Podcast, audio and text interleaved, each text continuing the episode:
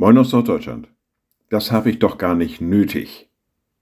Manchmal lehnen wir Dinge ab, weil wir sagen, das muss ich jetzt nicht tun. Dafür bin ich nicht ausgebildet, dafür bin ich nicht zuständig. Das brauche ich einfach nicht, das kann ich auch alleine. Das habe ich doch gar nicht nötig. Manchmal ist das auch so ein Ausdruck von Überlegenheit. Ich brauche das gar nicht. Ich bin stark genug, ich bin schlau genug, ich bin geschickt genug, ausgebildet genug. Das habe ich doch gar nicht nötig. In der Apostelgeschichte steht an einer Stelle, Gott lässt sich nicht von Menschenhänden dienen, als ob er etwas nötig hätte. Er ist es ja, der allen Leben und Atem und überhaupt alles gibt.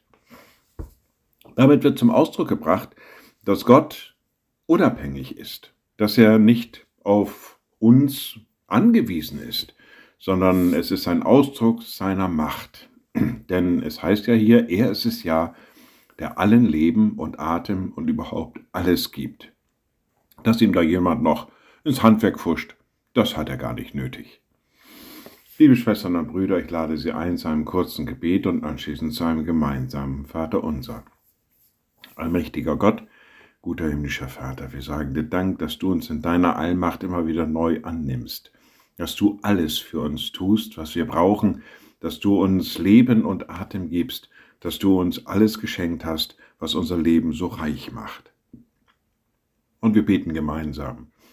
Unser Vater im Himmel, dein Name werde geheiligt, dein Reich komme, dein Wille geschehe wie im Himmel so auf Erden. Unser tägliches Brot gib uns heute und vergib uns unsere Schuld, wie auch wir vergeben unseren Schuldigern. Und führe uns nicht in Versuchung, sondern erlöse uns von dem Bösen.